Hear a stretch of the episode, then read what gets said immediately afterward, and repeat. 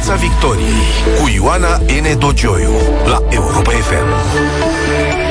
Bună seara, bine v-am găsit în Piața Victoriei cu ochii pe marele și dementul război al lui Putin cu umanitatea și cine știe poate chiar cu normalitatea psihiatrică. Nu avem uh, voie să abandonăm nici războaiele noastre interne, nu atât cele cu persoane, cât cele cu fenomene toxice, cu impostura, corupția, frauda, abuzul. Până la urmă, mutatis mutandis și regimul criminal de la Moscova tot pe și din asemenea fenomene este construit. Invitatul meu din această seară luptă de mai multă vreme cu aceste cangrene ale societății, mai întâi într-un demers uh, solitar de evaluare a CV-urilor demnitarilor români, apoi din ce în ce mai organizat, mai metodic, până la studiul recent lansat, Anii pe bune, Agenția Națională de Integritate pe bune. Bună seara, Valeriu Nicolae, și bine ai revenit în studioul Europa FM. Bună seara și mulțumesc tare mult de invitație. Ce înseamnă anii pe bune? L-am schimbat. L-am pus integritate pe bune ca să nu ne dea în judecată anii. Așa. Încă am decis să-i facem de râs ca lumea și uh, am publicat uh, raportul ăla care credem noi că ar trebui să fie așa un fel de exemplu ce ar trebui să facă anii. Din păcate, ani și nu facem, da. Ce facem noi la integritate? Deci site-ul e integritate pe bune.ro, acolo puteți găsi întreg raportul.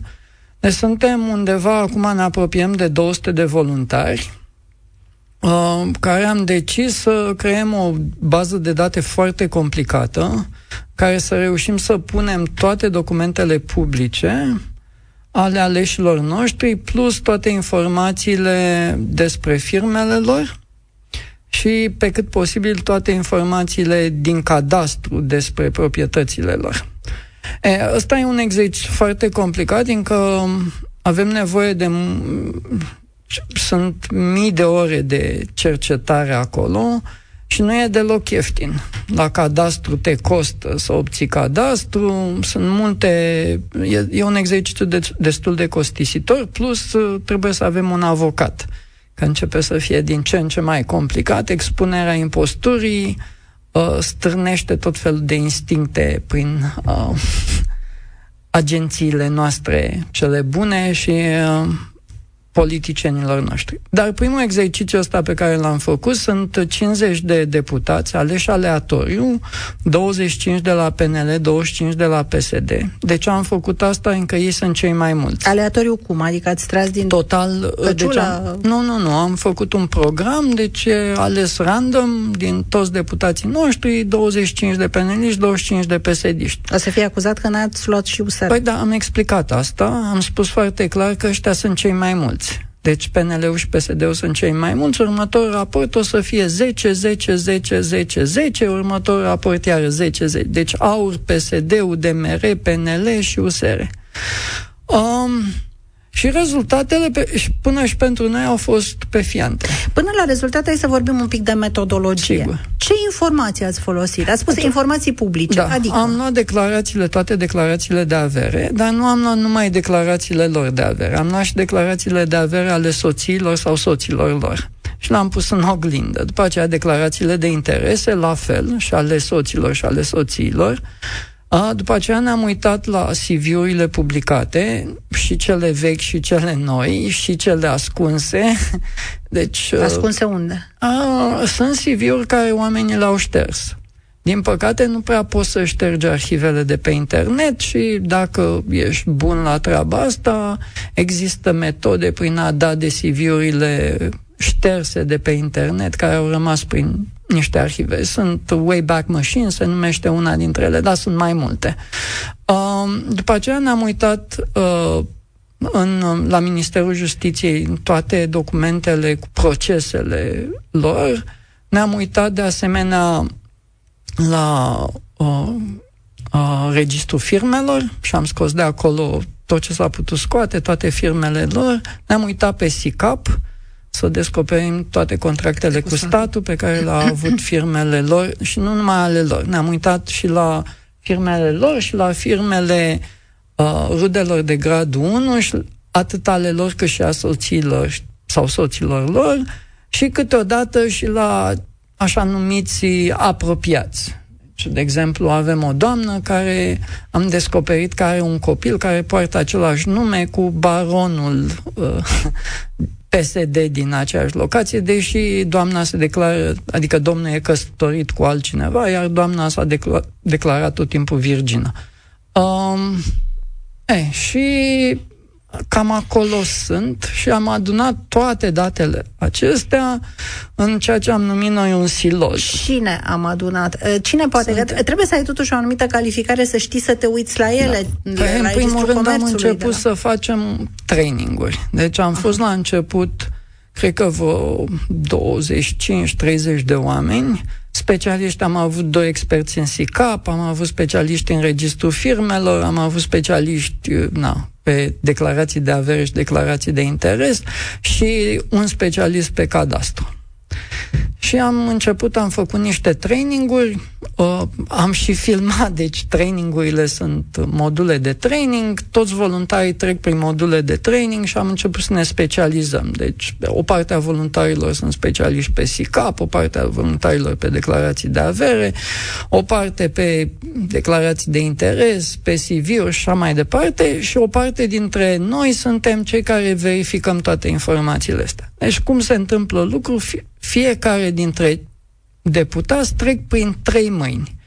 Fiecare dintre cercetători nu știe de cercetarea celuilalt și după aceea trece urmează următorul filtru. Deci avem următorul filtru în care alți cinci oameni care sunt foarte buni pe cercetare, unii dintre ei sunt cercetători la universitate, se uită atent pe cercetări și le validează. Adică se uită care sunt lucrurile care apar în toate trei, care apar numai în una, verifică dacă alea sunt și așa mai departe. Și ultima validare, e o ultima validare pe care suntem un grup de șase, care facem o ultimă validare, oamenii care au cea mai multă experiență în treaba asta. Spune Valeriu Nicolae mai înainte că datele toate astea se adună într-un siloz. Da ce înseamnă ce silozul ăsta și ce Deci o să, să fie facă. o bază de date în care o să fie posibil să introduci un nume și o să afli cam tot ce e posibil despre numele la firme, firme care sunt legate de firma aia, declarații de avere. Cam Asta tot. se poate public, oricine poate da, deja să, să facă? Nu deocamdată, deci echipa de IT încă lucrează la ea, deocamdată aveți acces la datele noastre RAW, deci la fișele noastre, Respect. acolo putem să dăm acces practic oricui, cine e interesat poate să primească toate aceste date și pe baza lor am făcut uh, primul raport. Și încă ceva înainte de a trece la tipologii și la informațiile uh, propriu-zise. Ați avut uh, drepturi la... Ați, vi s-au cerut drept la replică? Nu. Ați fost dat în judecată? Nu, nu. Și am trimis tuturor întrebări pe baza a ceea ce am scris. Deci, deci înainte de a-i da în fapt, ca să zic da, așa, i-ați întrebat întrebări, da. ce părere aveți? Da, n-am primit ori... de la nici de la niciun n-am primit un răspuns. La... Bine, întrebările erau complicate și nu prea aveau ce să răspundă Și atunci la... de ce, de ce spuneai că aveați nevoie de avocat? Cine... Fiindcă, na, numărul de oameni pe care o să-i supărăm o să crească. Ah, preventiv. Și preventiv e foarte Am bine să avem asta și în plus mi-aș dori că să facem litigare strategică. Ce înseamnă litigare strategică? Adică să dăm în judecată, de exemplu, Ani că nu-și face treaba. Se poate? O să încercăm, căutăm toate instrumentele prin a face treaba asta sau administrații locale și așa mai departe. Sau, dacă e posibil, o să încercăm să vedem cum putem să dăm în judecată oameni care evident au făcut fals în acte publice sau oameni, în echipa asta e și Emilia Șercan, care e fabuloasă, e și Ana Poenariu, un jurnalist de investigație foarte bun. Și ne uităm cum, na, am descoperit, de exemplu, Uh, doi generali din Tellerman care și-au făcut doctoratul în sport, în educație fizică și sport la Chișinău. E, și sunt foarte curios cum poate să justifice domnul Ciucă, cel care desigur nu a plagiat, uh, o promovare la gradul de general a oamenilor ăstora care, repet, au un doctorat în Promovarea educație. a fost făcută în baza În baza doctoratului. Ah, deci da. doi domni din armată, doi bănuiesc că erau coloneli, ca da. să nu greșesc, nu, mă, nu sunt foarte familiarizată da. cu gradele, dar bănuiesc că gradul de colonel era. Da. Înainte au, și-au luat doctoratul în educație fizică și sport la, la Chișinău, Chișinău după da. care au devenit generali în armatei română. Exact. Bun. După acest exemplu, foarte interesant de altfel, uh, îți Dar propun... sunt mulți, avem foarte mulți doctoranzi de prin tot felul de zone în Moldova. La Chișinău, la Bălți. E așa o pepenieră de oameni foarte interesați să-și facă doctoratele la o mie de kilometri distanță în tot felul de chestii care n-au nicio legătură cu armata, ca să fim mai clari. A, e un fenomen pe care l-ați constatat mai ales în, zo- în zona de armată. Da. Bun. Uh, ce tipologii? Că hai să discutăm rezultatele, vom ajunge și la două, trei exemple concrete relevante, dar aș vrea să vedem așa ca tipologii ce, ce a descoperit cercetarea voastră. Că cel mai mare, cea mai mare probabilitate ca tu să devii deputat este ca tatăl tău sau rudă foarte apropiată a ta să fi fost fie un baron PSD-PNL, fie un fost deputat, fie primar, fie președinte de Consiliu Județean. Deci incidența e foarte, foarte mare. Deci noi avem un parlament uh, bazat pe nepotism. A doua chestie pe care ne-a șocat a fost că cea mai mare probabilitate ca tu să câștigi contracte cu statul e fie să fii parlamentar, fie să fii rudă de parlamentar. Numeric asta cum sar? Din 50? Din 50 am descoperit de suma enormă, 2 miliarde 200 și ceva de milioane de contracte cu statul, ceea ce înseamnă pe cap, din, pe cap de parlamentar cam 10 milioane de euro contracte cu statul pe cap de parlamentar din cei 50 să repetăm, da. pentru că suntem la radio și trebuie să repetăm pentru că cifrele sunt șocante. Deci, da. Valeriu Nicolae, am rugămintea, repete cifrele mai înainte. Deci, 50 de parlamentari tari, analizați da. pe cap de parlamentari. Peste ce... 10 milioane de euro contracte cu statul. Există niște domenii privilegiate sau... În toate domeniile. În toate domeniile. Da. De la iluminat public până la agricultură. Da, bun. Se poate spune, poate că aveau niște firme da. serioase exact. care meritau, de exemplu, nu? Da, da, tatăl dom- doamnei Horga, care e domnul Horga, care a fost în PRM și după aceea a trecut în PNL și domnișoara Horga a fost extrem de incredibil de multe lucruri a făcut de la a fost asistenta domnului Dăianu, printre toți alții. Deci, eh,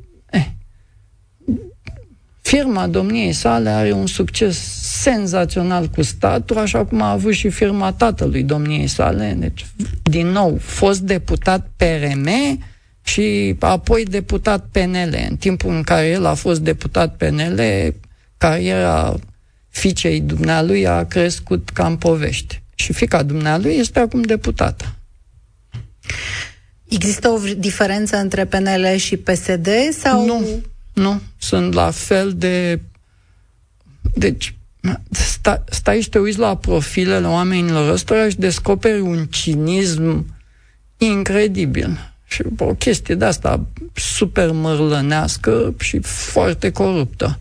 Și n-au niciun fel de bun simț. Deci promovări fără niciun sens. Deci oameni care sunt nulități e mult spus, deci sunt sub zero profesional care au ajuns parlamentari. Nu e, de exemplu, nu e... Ce înseamnă sub zero profesional? Adică oameni Ce care nu au făcut nimic. Da, am descoperit, sunt foarte mulți Uh, deci din toate doctoratele, deci sunt 10 doctori din cei 50. 10, deci... Da, din cei ah. 50, 10, deci asta înseamnă tu ai 20% din parlamentari sunt doctori. În același timp ai 34% care au făcut studii de securitate, ca să fim clar. Că doar securitatea e importantă pentru un parlamentar. Parcă suntem țara securității. Da, șocantă partea asta. Dar am găsit 34 de diplome universitare care sunt foarte suspecte. O mare parte a acestor parlamentari au terminat tot felul de bombe. De 34 exemplu, din 50, atenție, deci noi da, raportăm la tot din, Parlamentul da, să, da, ceea ce ne spune 50, acum Valeriu Nicolae da, este ale, despre 50. Da, și al, aleși aleatoriu. Da. Exemplu domnului Bălan, probabil e cel mai șocant de la PNL. Deci omul ăsta a terminat cu cheu cu vai la 28 de ani un grup școlar. Deci a luat bacalaureatul la un grup școlar, la 28 de ani. E, acum are 13 diplome universitare și postuniversitare și e doctor. În ce? În management.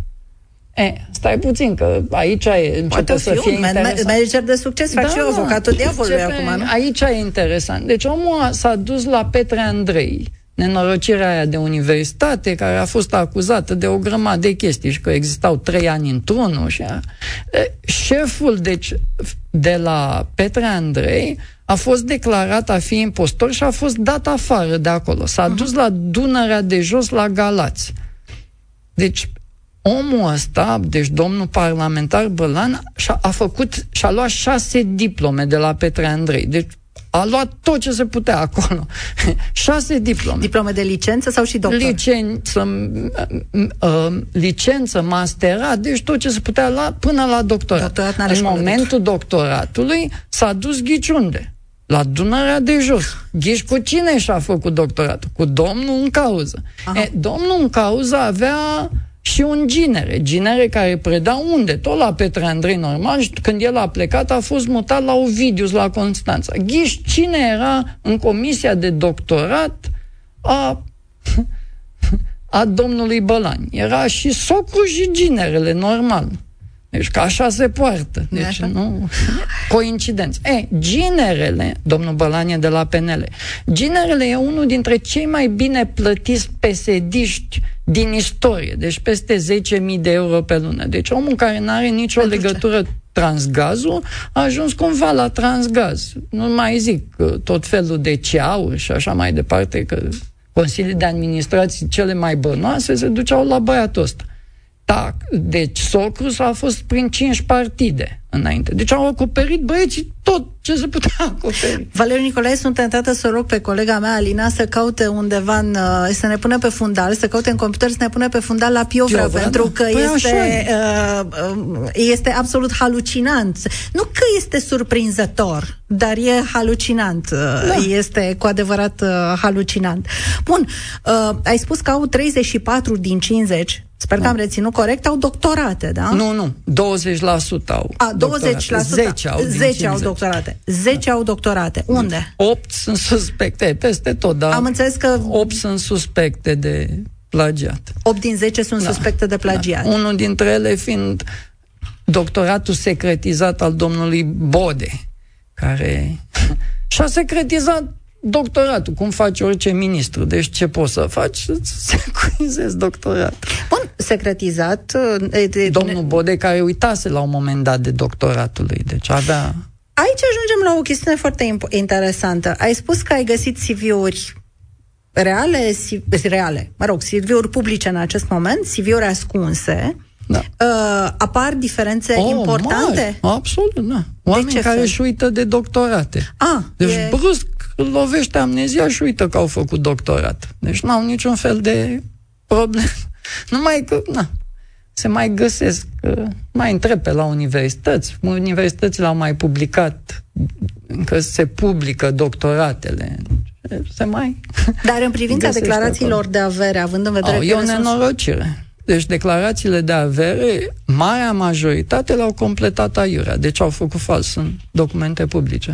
Bun, aiurea înseamnă poate să fie din eroare, Da, poate să fie cu eroarea intenție. e a- abia atunci când faci o eroare în dezavantajul tău. Toate erorile pe care le-am găsit noi sunt în avantajul lor. Adică? Adică îi fac să pară mai cinstiți decât sunt. Adică, în loc să spună, ok, deci, cum am găsit la doamna Furtună? La doamna Mirela Furtună, dacă stai și, cal- și calculezi declarațiile de avere, rezultă că într-un an a trăit din, nu numai că a trăit din soare și cu, prin fotosinteză, dar a, a și scos de undeva 270.000 de ron pe care i-a economisit. Iar Ani nu face nimic, deci e îngrozitor. A, dar stai să, să fim iarăși clar. Doamna Furtună, înainte de a fi de deputată, a fost și declarată incompatibilă de Ani. Și în ciuda acestui fapt, doamna Furtună este doamna cu copilul care se întâmplă să poarte numele baronului local de la Tulcea. Că așa e, na, se întâmplă. Ei, a fost pusă de domnul Orlando Teodorovici, cel care și el e amnezic, a avut doctorat și uh, cel care a primit diploma de la colegiul cel bun în, în poștă, fără să treacă vreodată pe acolo. El a fost principalul susținător al doamnei Furtună. Deci, date modificate, uh, trai cu sume infime. Da. Îmi aduc aminte că și domnul Orban nu e dintre, poate dintre da, ce da, da. tot trăia domnul așa Orban, cu niște sigur, sume da, da. infime pe lună. Da, vegetarian, Și da. mulți alții, da. Uh, urzice, și-au la urzici, mai vindeau câte ceva pe centură, da. Au conturi în bănci? Nu, deci sunt o grămadă care nu au conturi în bănci. Serios. Deci e incredibil. Undeva mi se pare peste 40% nu au avut conturi în bănci. Deci nu-și trec, au, deci niciun, că în declarația de veri trebuie să treci dacă ai mai mult de 5.000 de euro. Mă, toți ăștia își țin ca tudose la saltea. Deci ei nu pun niciunul bani în bănci, toți și țin la saltea. Și brusc te trezești, băi, de undeva își iau un apartament care valorează 200.000 de euro. Și te crucești, bă, dar anii ce face? Mașini, deci își trec mașini, chiar azi m-am uitat peste un domn de la Comisia Națională de Apărare. Deci omul ăla se schimbă în fiecare, își schimbă în fiecare an mașina. Deci are, deci trăiește din el și familia lui, în total au un venit de vreo 5, aproape de 6.000 de lei. Au două case, deci o casă și un apartament, deci plătesc întreținerea așa, au și un copil și omul schimbă în fiecare an, practic, mașina și mașina e de valoare de peste 20.000 de euro. Mașini, super mașini. Stai și calculez, n-are, n-ar fi avut îndeajuns de mulți bani nici să-și cumpere mașina. Dar să mai plătească benzina, asigurări, să mănânce, să... O, uh, oamenii aceștia au fost verificați de ani și ani n-a constatat nimic sau pur și simplu n-au fost verificați păi, de ani? Nu știu ce face ani. Deci pentru mine ar fi foarte interesant. Bine, și asta e o frustrare a mea cu noua clasă politică. Bă, n-au întrebat și ei, băi, domnilor de la ani, ce faceți? Ne arătați un raport de activitate. Pe cine ați Păi, dacă îmi aduc bine aminte, într-un interviu pe care l-am făcut noi pentru Spot Media, nu cu foarte mult timp în urmă, am relatat că nu s-a dorit în noua clasă politică introducerea acestor verificări ca da, nu pe agenda, da. pe un loc foarte Dar sus. mă așteptam să fie măcar unul, doi dintre parlamentarii noi care să pună întrebările astea. Au voie să o facă. Interpelare către Agenția Națională de Integritate, bă, băieților, ziceți-ne nouă ce faceți, nu vă spărați. Deci, chiar ce faceți? Deci, cu ce vă ocupați acolo? Sunteți o grămadă. Care e? Am să spun o întrebare. Au descoperit, nu știu, trei polițiști care au înșelat cu vreo mie de lei. Deci, e o bagiocoră. Deci, e o chestie de aia, tot râsul. Valeriu Nicolae, o să spun o întrebare de care îți spun sincer că mă tem. Din cei 50, ați găsit vreunul sau, să fiu și mai optimistă, câți ați găsit în regulă? Ok, dacă ar fi să pui niște standarde normale, nu e niciunul în regulă. Pe standarde... Ce înseamnă standarde? Hai adică să, ca un parlamentar să fie excepțional, fiindcă e parlamentar. Deci ar trebui să aibă niște realizări excepționale, să fie onest și, na, să poată să demonstreze că a făcut ceva înainte care să justifice prezența lui în Parlament. Din punctul ăsta de vedere, nu ai niciun. Ai, în schimb, trei care sunt acceptabili. Deci, acceptabil și atât. Sunt... 3 din 50? Da, 3 din 50. Pe 3 din 50, cu multă scârbă, i-aș vota. Uh, repartizați cum? Că ai spus că... PSD e unul, Iachimaș, care, bine... A, doctorul de la... Da, doctor, doctorul din, punct de, da, din punct de vedere al... Ca doctor, ireproșabil, bine, părinții lui au fost niște mahări și i-au permis, deci l-au promovat la greu și a făcut masteratul, cred că cu taică, suparcă. E, niște nepotisme de la simple, dar băiatul e bun la ceea ce face. Uh, este... Cum o cheamă? De la PNL e o doamnă și iarăși mai e încă unul tot de la PNL, un profesor de fizică. De la PNL e Mara Calista, așa. Hmm. Și acolo e o chestie mică cu bărbatul care are o mică afacere cu un contract cu statul. Dar în afară de asta, și bine, și că ea a intrat foarte devreme în politică. Pe la 19 ani era deja consilieră. Asta în sine nu, nu e în afară, că a avut funcție de la 19 ani, asta e problematic. Da. A intrat în politică la 19 ani, Nu, nu, că bine. a avut funcție. Deci o, mi se pare că a fost consiliera domnului Olteanu. O, da, domnului Olteanu.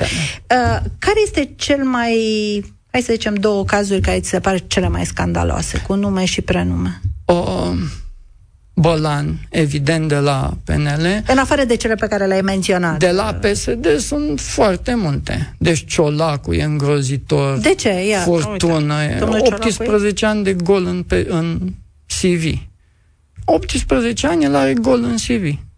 Deci nu știm ce a făcut în timpul revo- deci înainte de comunism, știi cum zic cei de la CNSAS. Asta e o tactică de a-ți ascunde, de a, să, nu poat, să nu poți să fii descoperit dacă ai fost colaborator al securității sau al miliției. Uh, și-au depus așa cel mai grad înalt, cel mai înalt grad de revoluționar când el n-a făcut nimic la revoluție, deci a apărat o chestie care n-a fost atacată de nimeni. Ești tot fel de dubioșenie, așa, slinos Uh, Contracte cu statul sau? Da, da, prin rudele lui. Deci neposul are o firmă în care e nepot, nepotul lui, bineînțeles și el cu funcții la stat și nepotul și mai e încă o rudă de-a lui promovați la stat și o firmă care are undeva sub un milion de lei contracte cu statul, dar are. Și în firma lui neposul e asociat cu soția lui Grindeanu, ca să vezi coincidență, și cu soția baronului uh, șefului Consiliului Județean, parcă de, tot de la Timișoara, de la Timiș. De menționat că domnul Ciolacu, presupun că a fost întrebat de voi despre aceste da, lucruri, a fost și, spus, da? da, și de, deci l-am rugat să-și publice masteratul ăla senzațional de la Biotera. Bineînțeles că s-a făcut că plouă. Uh, a terminat o facultate de tot râsul la, nu mai știu pe la câți ani, dar târziu de tot. Și Mirela Furtună e super grav, e Zetea, iarăși un... Domnul Zetea e un parfum, deci acolo, cu relații de la cu securitatea bune. Deci nevastă sa a fost fica securistului de la Baia Mare, care după aceea, bineînțeles, a fost un mare domn în SRI. Fică s-a promovat la greu, cu nașii Ponta și mâna dreaptă al domnului Iohannis, cum îl cheamă pe domnul Mihalache, domnul Mihalache, care întâi a fost la PSD și după aceea și a lucrat și cu domnul Năstase și cu domnul Iohannis, așa cum se întâmplă. Deci, că ideologia asta... Uh, urmează și o altă șarjă de... Mi-ai da, spus da, când? Da. Că vrei să faceți cu 10, 10, 10, să luați de la fiecare. Deocamdată ne uităm la, fiind, fiind uh, situația asta super nenorocită cu războiul, ne uităm la Comisia de Apărare și controlul SRE-ului și SIE-ului. Sperăm să ieșim cu raportul ăsta curând, care include o parlamentari din toate partidele și AUș, UDMR și PSD și PNL sunt, din nou, cei mai mulți sunt de la PSD și PNN, dar sunt unde ajung și de, de acolo, iar după acesta vom începe 10-10-10. Ați, re, ați, dincolo de inactivitatea ANIC, despre care am vorbit, ați uh, remarcat în acest raport și vulnerabilități ale legii, lucruri care ar trebui schimbate în lege? Pentru da, ca... sunt foarte multe, da. Clar. De exemplu. Asta e treaba avocaților, de asta avem, deci avem un avocat angajat și încă șapte care sunt voluntari și ei se uită uh, la partea asta și sperăm să avem o propunere de schimbare legislativă. Treaba e să găsim pe cineva în Parlament care să vrea să, să facă treaba asta. Că se pare că există o frică așa de ani îngrozitoare. Deci nimeni nu prea vrea să se bage acolo. Nimeni nu prea vrea să vorbească nici de SRI și SIE. Deci când e vorba de controlul SRI și SIE, toată lumea e pe burtă. Da, suntem un stat capturat. Acum, fără, fără să fim niciun fel ironici mm, și fără nicio glumă, Valeriu Nicolae a încercat să contactezi parlamentarul SR Plus pe subiectele da? astea? cum să nu, da. Ce? Nimic. Zero. Nici pe subiectul anii, nici pe celălalt? Nici. Deloc. Zero. Da, situația este mai mult decât uh, mai mult decât îngrijorătoare mult mai mult decât îngrijorătoare ceea ce descrii și mai ales uh, lipsa de reacție. Dar eu când mă refeream la uh, vulnerabilitatea legii, nu mă refeream numai la vulnerabilitatea legii anii, ci în general la uh, reglementarea asta a conflictelor de interese, la reglementarea modului în care se depun declarațiile de avere. Se poate face ceva mai mult, crezi? Evident că se poate și sunt multe exemple. Deci ai o mulțime de exemple foarte bune din alte state pe care le poți adopta. Numai că la, pentru noi ANI a fost, e o instituție care să controleze să nu existe control. Nu e instituție care să facă control. E instituția care se asigură că băieții deștepți nu sunt controlați. Și numirile la ani, dacă stai și te uiți în toată perioada asta, sunt niște numiri catastrofale. Valerii Nicolae, îți propun să facem o, un salt către ceva frumos. Vom uh, schimba subiectul și dacă Alina mi-a ascultat cumva, a fost ok să nu mai fie pentru că schimbăm subiectul. Nu mai este vorba despre Piovra, este vorba despre biografie, este vorba despre o carte pe care ai lansat-o și despre care îmi doresc foarte tare să, să vorbim. Se numește Țigan Țăndări. Uh, ce înseamnă țigan țăndări? E bine acolo. Deci cartea asta e o carte riscantă, că mi-am pus uh, o bună parte din suflet pe tavă și Țigan Țăndări e o poveste de dragoste uh, în care personajul principal se fac, adică personajele principale se fac țăndări. Autobiografică? E și autobiografică, are și o parte de fantezie în ea. E ficțiune și autobiografie. Docu-fiction, da. Și partea de țăndări e autentică? O parte dintre ea e autentică, da. Deci și scriu, bine, am fost făcut țăndări de mai multe ori. Principala e chestia asta încă... Na, eu tot timpul, orice am orice s-ar fi întâmplat, am rămas cumva țigan și șocul ăla când persoana pe care iubești spune, bă, da, stai că tu ești de fapt țigan. și ăla te cam rupe. Dar pe lângă asta e o carte despre despre mama, care despre e un personaj. Stihii. Da, despre stihii și o carte despre na, o copilărie foarte faină, despre oameni foarte buni, despre oameni nu foarte buni. O copilărie foarte faină, dar da. foarte, nu foarte ușoară. Nu știu, cred că, deci nu o văd, că a fost o copilărie foarte bună, încă m-a făcut ceea ce sunt. Adică m-a întărit foarte mult și nu a schimbat mai nimic. Dacă aș putea să schimb ceva, a schimba pe taică meu, care a fost un alcoolic rasist și abuziv. Și a făcut viața un, în iad mamei, uh, dar în afară de asta nu ar fi nimic care să schimbă. Am fost înconjurat de foarte mulți oameni buni, am râs foarte mult și cartea, adică cei care au citit cartea au spus că au râs mult, au și plâns un pic. Um, și am scris cartea încă chiar vrem să facem o grădiniță bună, deci deocamdată noi avem, facem grădiniță doar sâmbătă, Impactul... Ce fel de grădințe și unde? Hai să vedem la ce...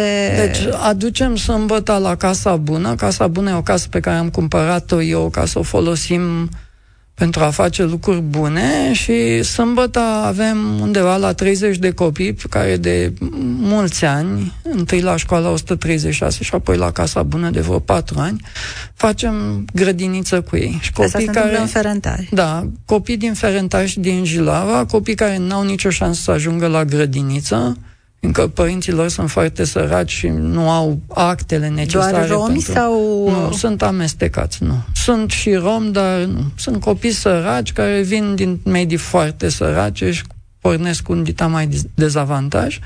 Ce am văzut noi că copiii ăștia se schimbă, se schimbă în bine într-un fel în care chiar nu m-am așteptat. Deci înfloresc așa.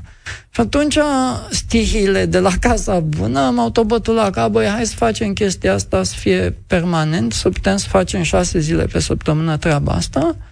Și m-am gândit că cel mai bun fel de a face lucrul ăsta e să scriu cartea, să practic să zicem, ok, cartea asta e, e, e o donație. Deci cumpărați cartea, citiți-o și faceți și un pic de bine, fiindcă toți banii cărții, dar absolut toți banii cărții se duc acolo. Deci atât Imagu cât și Humanitasul, locurile de unde se poate cumpăra cartea, nu ne iau niciun ban. Deci au decis și cei de la IMAG și cei de la Humanitas că cartea merită să nu să, să nu aibă niciun cost, care, adică să nu câștige absolut nimic din, din urma aici, să ajute și ei să construim grădința bună. Am, am cumpărat cartea și aștept să o citesc. Mi-ai, mi-ai stănit și mai tare curiozitatea. Ce reacție ai avut? Am avut reacții Acum, neașteptat de, de bune. Uh, unele reacții care m-au făcut să mă simt uh, așa... Deci m-au făcut să mă simt că, oameni, că am scris cartea aia și am meritat fiecare moment că am scris-o și am avut oameni care mi-au spus exact ceea ce am sperat eu să simtă. Și mulți oameni, deci nu m-am așteptat la asta. Am avut, cred că am pe undeva la o, peste o mie de mesaje în momentul de față cu oameni care au citit cartea și care o mulțumesc în tot felul de feluri și care îmi spun că, da, cartea a fost, au citit-o foarte repede și că le-a mers cumva la suflet și că, da, au învățat ceva în urma ei. Da, mă simt foarte onorat de feedback. Ce ar trebui învățat din țigan țăndări? Că, Crezi? indiferent de, ori, de câte ori te faci țăndări, te pui înapoi la loc și mergi mai departe, că a greși nu e, e parte din viață și că trebuie să înveți din ce greșești, că nimeni nu e scutit nici de prostie, nici de durere, nici de mărlănie și că ăștia suntem și atâta timp cât încercăm să devenim mai buni, un pic mai buni, pe vreme ce îmbătrânim, o să fim un pic mai buni. Lângă noi, o țară nu se face țăndări, ci este făcută țăndări într-un act de demență pe care speram să nu-l mai vedem în, uh, în lumea civilizată în care credeam noi că trăim. Știu că ai fost implicat și în efortul uh, pentru ajutorarea uh, ucrainenilor. Da, mă bucur tare mult că am reușit să fac treaba asta. Uh, bine, nu e atât de mult uh, meritul meu, ci am vorbit cu foști colegi cu care am lucrat pe, în zonele dificile din Siria și Kosovo, oameni cu multă experiență pe partea asta de ajutor. Și reușim în momentul de față să creăm un pod uh, de ajutoare între Statele Unite, România și Ucraina. Și uh, da, reușim să, să facem multe lucruri.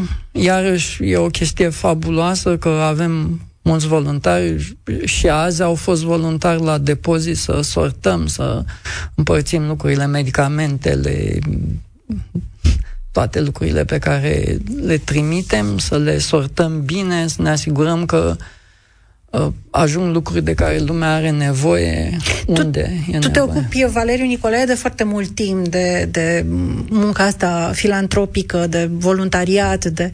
Uh, cum ți s-a părut, cu această experiență în spate, cum ți s-a părut reacția românilor la ceea ce s-a întâmplat? Uh, eu f- sunt foarte rar uh, entuziasmat de ceva, dar m-a entuziasmat reacția. A fost o reacție foarte bună, foarte, foarte bună. Mi-a dat încredere, așa că a, suntem suntem buni, mai ales în momente de criză, reacționăm foarte bine și cred că ne-a făcut, în mod paradoxal, ne-a făcut nouă bine. Deci ne-a făcut să ne simțim utili, iar utilitatea pentru mine e echivalent cu binele. Dacă ești util, ești bun. Și uh, cred că am descoperit niște lucruri foarte bune pe care nu le mai credeam că sunt în societate. Oameni care să ajute așa din toată inima și cred că ne-a rezolvat o, așa, o problemă pe care cele două țări, Ucraina și România, o cam aveau și că criza asta, în momentul în care o să termine și sper ca dementul ăla să moară cât mai repede, îmi cer scuze că îmi doresc să asta, da. Da, să moară și politic. Uh, o să ne aducă mai aproape.